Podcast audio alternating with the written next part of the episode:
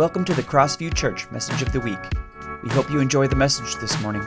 For more information, visit us at mycrossview.com. How are you doing on this wonderful, incredible, sunny summer day? Isn't it great?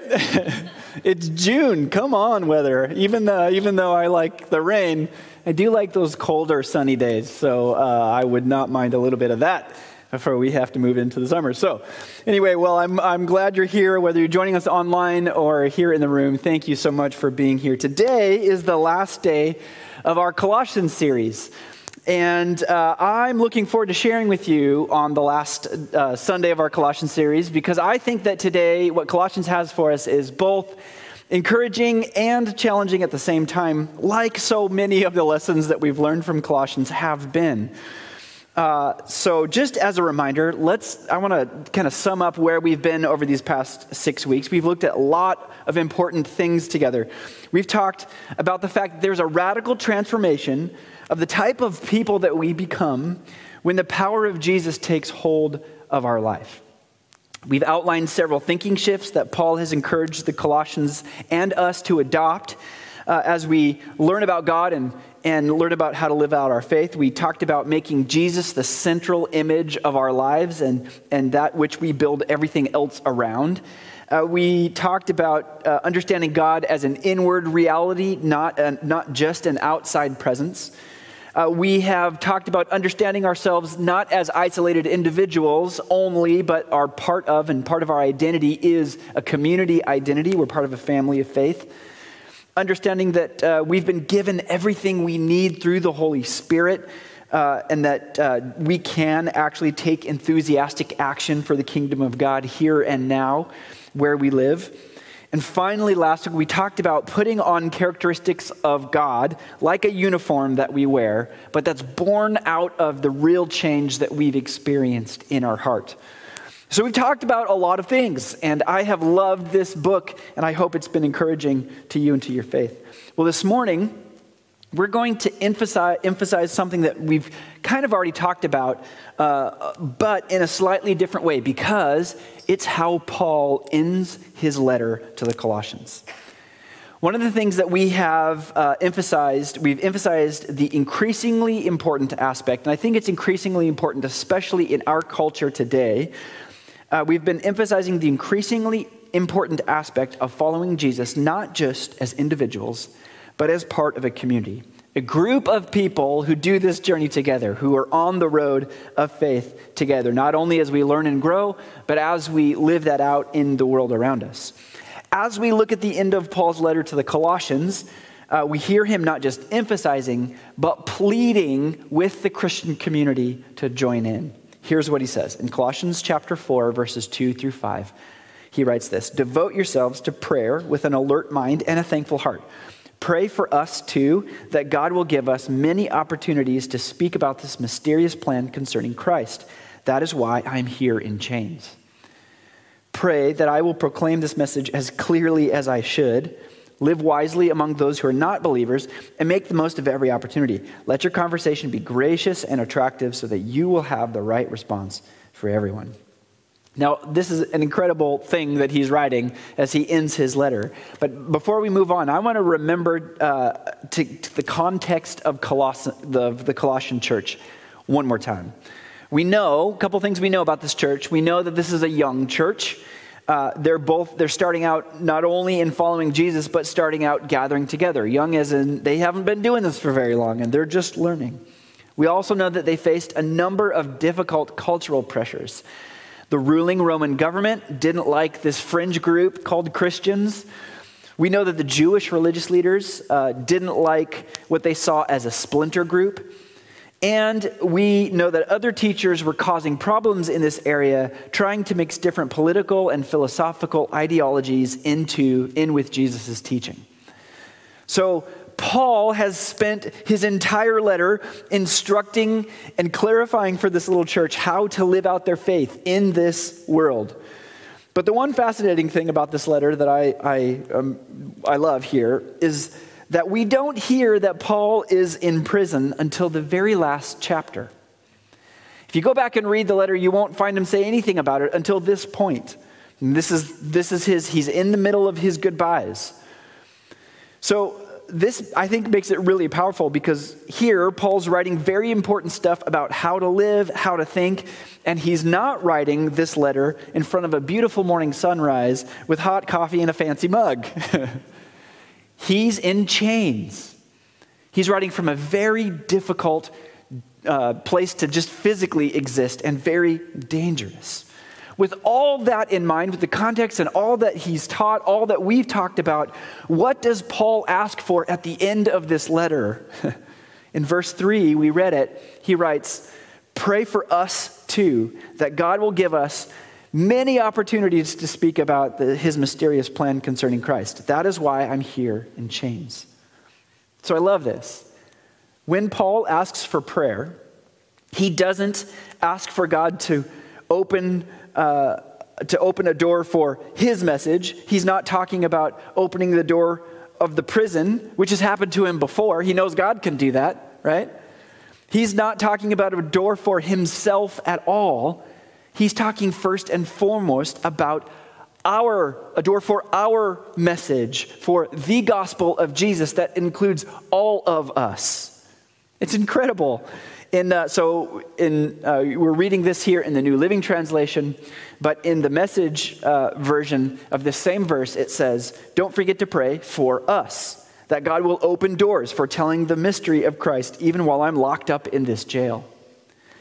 And in, the, ESV, it says, At the same time, pray for us as well, that God will open to us a door for the word that we may declare the mystery of Christ, for which I am in prison. I think it was back in week two or three, we had the, a, a, really specific focus on where it said uh, that Christ is in you all. Remember that? We talked about the idea that it's not just you, it's you all. It's a plural, it's all of us as a community. Well, Paul's using the same language here when he's writing about a door for us, for us all. Note his use of the plural, us. We talked, another aspect of this is we talked about this last week, and we talked about the idea uh, uh, of the characteristics that we are to clothe ourselves with, that we are to put on our uniform that we wear as we follow Jesus. Do you remember that? We all, this uniform marks us as part of God's team. And well, Paul takes this idea and he takes this idea of us and he takes this idea that we just talked about last week about all these characteristics that we're to clothe ourselves with. And he says, Great. You all look great in your uniforms. Good job. Just to be clear, the telling of the story of Jesus is a team sport. It's football, not golf. It takes us all. But you think that Paul would ask for the doors of the prison to be opened, of his jail cell to be opened again, so that he can be the one going out and doing the work like he's been doing. But that's not what he writes, and that's not what he asks for. And so here's where it's both challenging for us and encouraging for us, because the challenge is to us all. And its encouragement, the encouragement is we all can do it through the power of God. One author I read this week wrote this This is not a pray for Paul of Tarsus Apostolic Holy Ghost Ministries.com moment. Paul has been benched. He's been taken out of the game, sidelined, locked up. He's even chained up. In the worst, darkest, maybe most unfruitful, unfulfilling moment of Paul's life, as he's en route to his own cross, he does two things. He can't stop declaring the wonders of Jesus, and two, he's begging the Colossian community and you and me to take up the cause. wow! Incredible. It's our turn to tell the story and to talk about what God has done for each of us and what He's doing through our lives. Amen? Another uh, author I read this week wrote this, and maybe this has been true of your experience in the past is connected with church. It's not how we do things here at Crossview, but maybe you'll relate to this. We are coming to the close, he writes, of a period of church history where the general understanding has been that to have, uh, has been that one had to be a minister, read clergy, to have a ministry. Clergy did the ministry, and the laity helped out around the edges where needed. This model still prevails in a lot of places, but it does not resemble the church envisioned by the New Testament. Maybe that's been part of your experience of church in the past. Uh, Paul is in chains. He's doing what he can. Really, he's writing really important letters to churches in this area, but he can't minister like he wants to. That's why his instruction to the Colossians and to us is so very important. Please realize, he says, what Jesus has done for you and live like it because it's your turn. It's our turn to share the gospel message, the story of what Jesus, who Jesus is, and what he's done. We talk about this often around here, and you've heard me say it before that God has called us as a church family. He's given us a vision here at Crossview Church that's larger than any of us can do on our own. It's going to take each person here, every one of us, serving in their gifting to live out the calling that God has for us as a church. That's maybe a little intimidating, but it's also very exciting in the sense of we get to do this. We get to live into what God has called us to do. And we have to understand it takes all of us to do that. We want to pattern our lives, shape our lives, and the way we do church uh, around the model of how Jesus lived his life. Now you're gonna you'll see this again. We have kind of we do this in four categories around here. We call it our discipleship pathway. You've heard us talk about this. We have talked about it together. This is who we are and how we do things. It's really important for us here. We we were talking and praying and studying and and uh, asking, well, how does Jesus live his life, and then how can we model that as a church? So these four categories. Jesus knew the scriptures. Jesus taught all the time. And he, uh, he talked with people all about the scriptures and what that meant for their life. So, the first thing that we want to do in pattering our lives individually and as a church is commit to that same type of way of life, that we want to dive into the scriptures. We want to learn what the Bible says about the person of Jesus and about following God. We, we say, you've heard this, we recognize that sometimes that can be unsettling, and we're saying that's okay because that can be transformative. So, the first thing that we want to do that Jesus did is, is know the scriptures and learn from them. The second thing that Jesus did is he gave his life to people, right? We, that's the, I mean, the story of the New Testament is so much, it's centered around the person of Jesus and way that he ministered and gave his life to people. So we want to do the same thing, taking loving action on behalf of other people. The next thing that Jesus did is Jesus spent so much time individually with people face to face, talking with them and listening to them and, and touching their lives. And so we want to do that same thing. We ask, are we making space in our lives for those close personal relationships that help us become more like Jesus? That's the third step of connecting with others.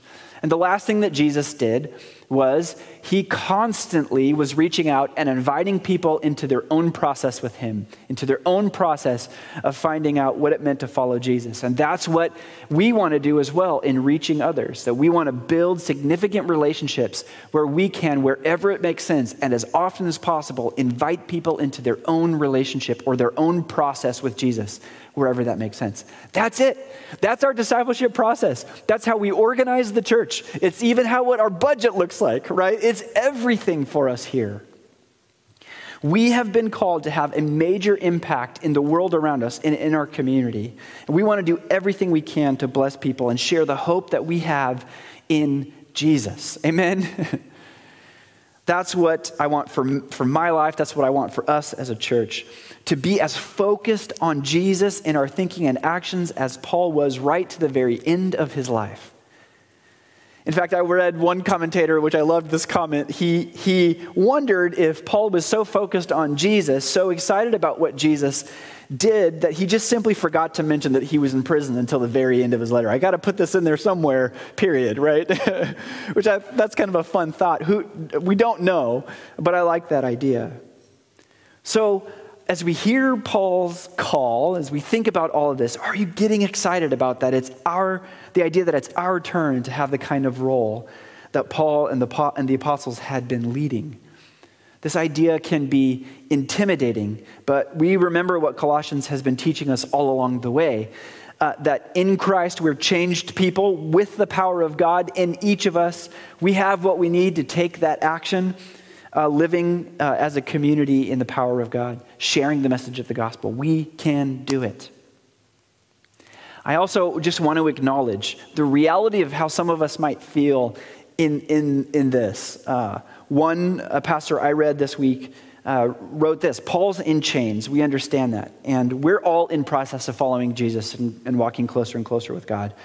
One author who wrote this, he said, So many of us uh, feel like we're in chains at the moment, of one sort or another.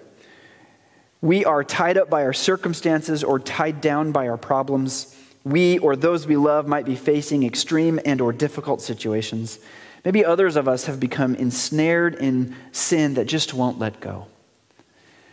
And so I love that we can personally connect with Paul's reality here. And even as we think about what he's asking us to do, we need to recognize that sometimes we can feel chained down.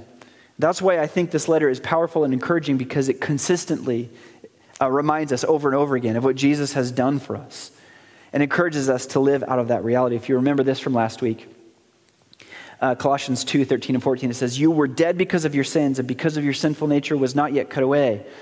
Then God made you alive with Christ. So he forgave all your sins. He canceled the record of changes, charges against us and took it away by nailing it to the cross. We have incredible freedom in what Jesus has done for us. It's amazing. That same author uh, who wrote that, he wrote this following that. He said, It's time to move beyond Jesus' sprinkles. to it's time uh, for a wholesale abandonment to Jesus, the mystery of Christ, that we must have death and resurrection, not just in theory, but in fact, in our lives. And we can do it through the power of Jesus. Amen. Go, Team Jesus. Let's go, Crossview. Woo! now, I think we could possibly just end right there. Uh, and there's a lot to think about and to process, even in that. Uh, it's both encouraging, like I said, and challenging.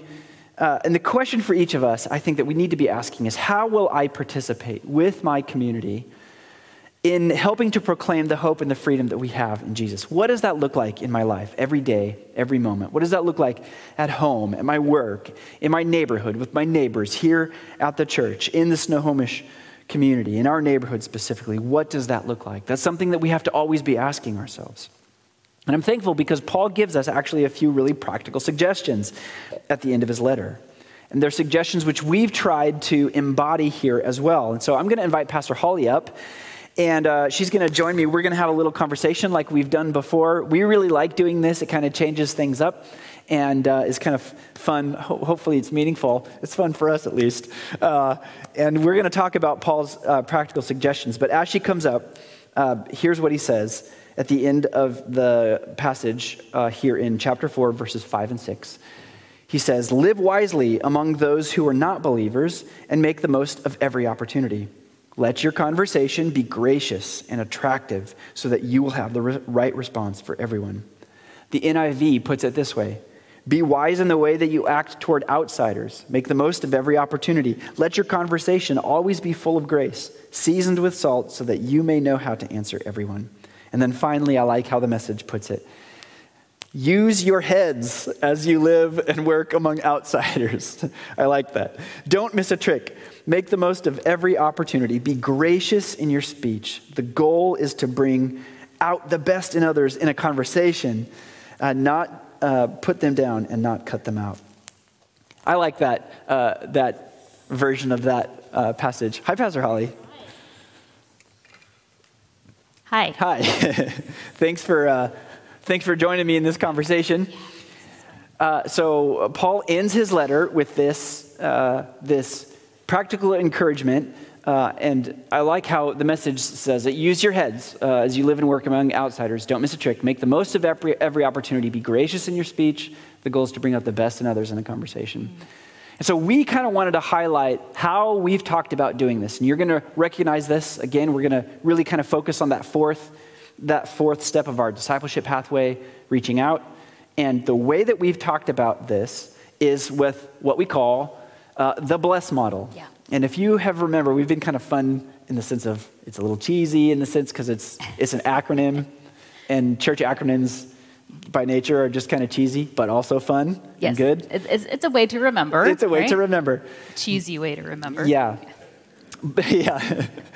But uh, we just want to continue to emphasize the, the way, part of the way that we're called to, to share the story and the message Yeah. of Jesus, which is by building deeply meaningful relationships with people. Right. Really, friendships. We've talked about this before. We're, Yeah. we're talking about building friendships, becoming genuine friends with people, right? Which maybe is a little less intimidating, maybe sounds a little less formulaic Yeah. um, than an acronym, but we're going to walk through why we use that acronym. Yeah.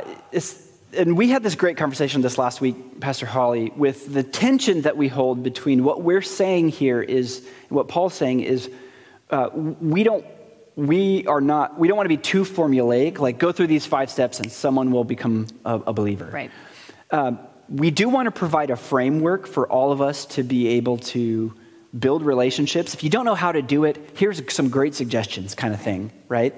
And, but we don't want to miss the heart. The heart of the bless model is about blessing someone, is about building a type of relationship where you authentically love someone and get to share who you are. And part of who you are is influenced and shaped by Jesus, right?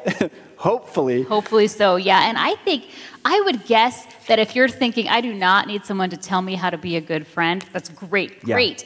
Um, but I would guess that if you went back and looked at how you develop relationships and how you relate to people, it's going to look a lot like this. Yes. And this is a part, a, a significant, uh, you know, way that Jesus did it. So we've got, uh, I mean, we've got uh, printouts for you. They're on our website. There's also a great book that you can read, and it'll take you a little bit deeper into this. But we just kind of wanted to highlight what this looks like Yeah. a little bit, and talk about uh, the the way that we uh, want to build relationships. So the bless model, and again, you probably, hopefully, you are recognizing this because we've talked about it a little. We've talked about it before. But the first thing that we want to do as followers of Jesus is as you're trying to develop a relationship with someone, you just want to pray. I mean, that should be our first inclination in everything that we do. Right. But just to bathe that relationship in prayer. And uh, I think that does a couple of things. Number one, it could potentially soften the heart of the person that you're wanting to build a relationship with. It can also soften our hearts as well to whatever God has planned for this particular relationship. Yeah, yeah, it does. And and as you said, this is step one in just about every step that we take with Jesus should be beginning with prayer, right? Whether we're we're stepping out to serve uh, someone or to connect with someone, even our biblical teaching is to be uh, bathed in prayer. Yeah. So, and this we see modeled in Jesus's life, Yes. um, very, very directly. Uh, I think it's wonderful. In the first service, um, uh, someone came up and, and uh, told me that they pray daily for my family and my kids, and it was the most touching thing. There is nothing more encouraging That's than that. Um, uh, just to know that he's praying, and, and but also to know the power of those prayers uh, is really significant. Yeah, that's amazing. So this m- may seem like a, a really clear first step. And again, we're going to continue to emphasize each step of the way here. This is not a formula. This is not like a, this is, these are essentially, you said this a long time ago, this is essentially how to be a good friend. How to be a good friend. Uh, and so sometimes we need, we need this kind of help uh, to think through this. But again, this is about developing real, authentic, loving relationships with someone uh, just to get an opportunity to be able to invite them to their own process. The second thing that we should be doing is to listen, to listen well, listen with care. Uh, active listening is such a gift. I, between our two services, I had more conversation about this step Yeah. than almost all of these others. Even the fact, like, uh, I had a conversation with someone who was saying, you know, when you're talking with someone at, at coffee and they put their phone screen down on the table, or they turn off their phone, that actually communicates, like, that they have your attention. Isn't that crazy that we have to do that, or that that is Yeah. a, an act of love now? I'm going to put my phone down, screen down, so I can't see all the notifications.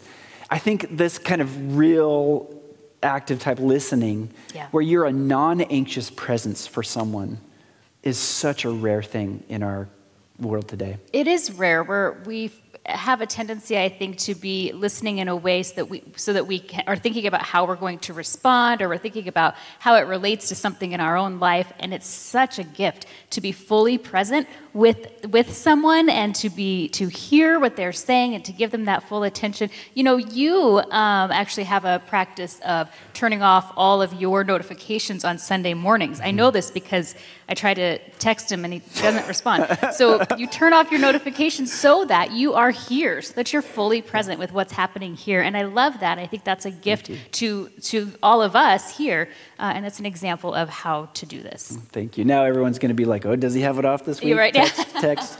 yeah, that, that that's happened before. I'm People sure. have tried. Yeah, Yeah, I know. I keep trying. You should, yeah. Uh-huh. so this listening is a really important uh, step in terms of building a loving and authentic relationship. This next one is uh, we love this one, eating together. This is uh, we actually had this really fun conversation earlier, even this morning. Did you know that the beginning of the, of the Christian church for the, for the first three to 400 years were all in homes? They were all around tables. In fact, we're going to celebrate communion today, and that, that moment with Jesus and his disciples was not unusual for the church for the first three or 400 years. That's just how it happened.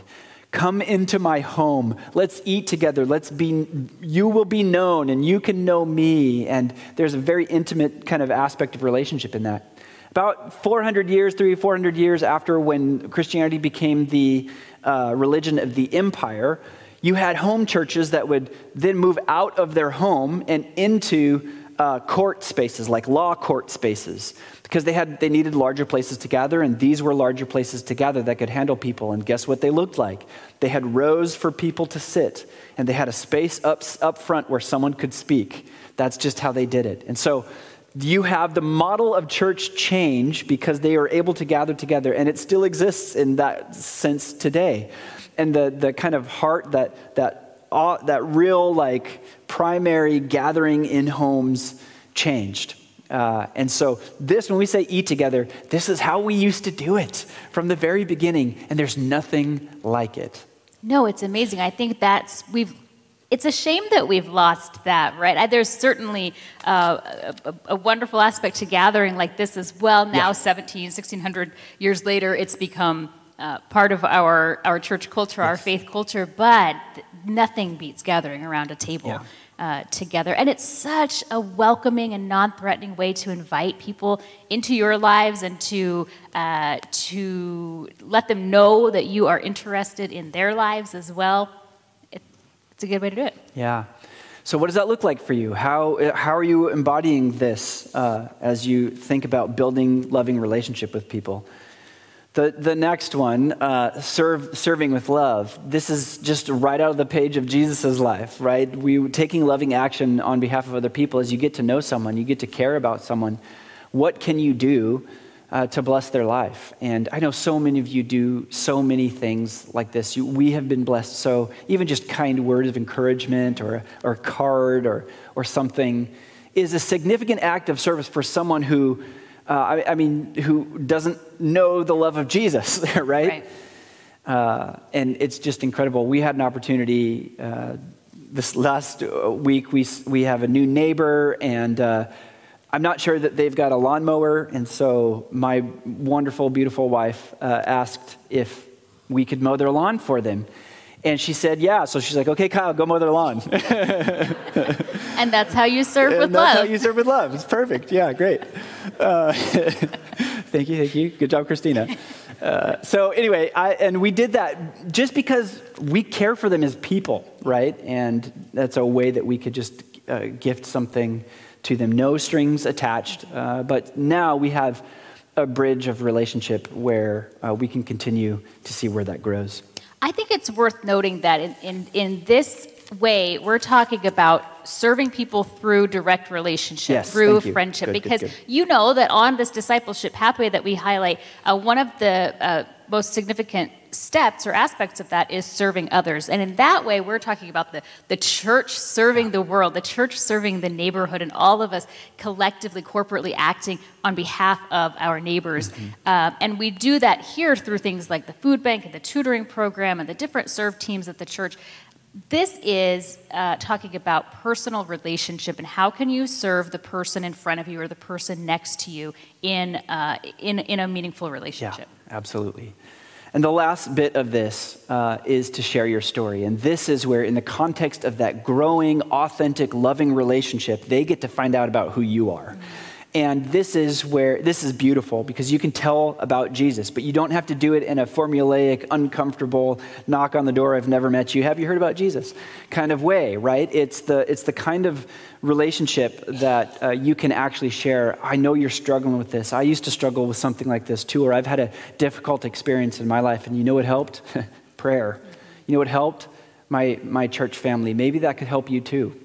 You know, just something like that. And part the, the, the key here is to just have those constant invites to uh, that to a process, their own process with Jesus, whatever that looks like, time and time again, over and over again, wherever in the discipleship pro- pathway it works, and you circle around and you walk with them, and you know all of that. There's yeah. a, that's the key here. Yes, you know, we I think I told you this earlier this week here at Crossview 10 or 12 years ago, there was a summer program, a VBS program, and the, the theme of that week was uh, Jesus makes a difference every day. There was a whole song and dance and actual like a real song and dance and all these things. And the whole point was that throughout that week, we encouraged kids to think about the ways that Jesus made a difference in their lives every day, in their normal relationships and play and school and all of these things. And I think that's an important thing for us to do as well, is to consider what is it about my life that is different because Jesus is in it, mm-hmm. right? And then that's that's what we yes. share with others, right? Is that that they um, that that's possible for them as mm-hmm. well. Yeah. So, uh, this is the blessed model. This is that fourth step of our discipleship pathway, and it's something that we all can be doing. It can be uh, part of who we are constantly and uh, consistently. And, you know, we hope to live this out and be a group of people wherever we are, inviting other people through this relationship to their own process with Jesus. Uh, and I think that there's, there's a lot of power in this. Again, just continuing to emphasize this is not necessarily a formula, this is a framework for building good and healthy relationships that we can all participate in and influence people toward Jesus. And who knows how they'll change our lives, right? Absolutely. I mean, that's a yeah. significant part of it as well. So, all right, thanks, Pastor Holly. Yeah. Appreciate it very much. Worship team, would you come on back up? We're going to move into a time of, of, uh, of communion and celebrating uh, the foundation of why we do this, the foundation of why we talk about all this, what Paul, the reason that Paul asks us to live this out, and why we can do that, which is the death and resurrection of our Lord and Savior Jesus, who gives us the forgiveness of our sins and brand new life.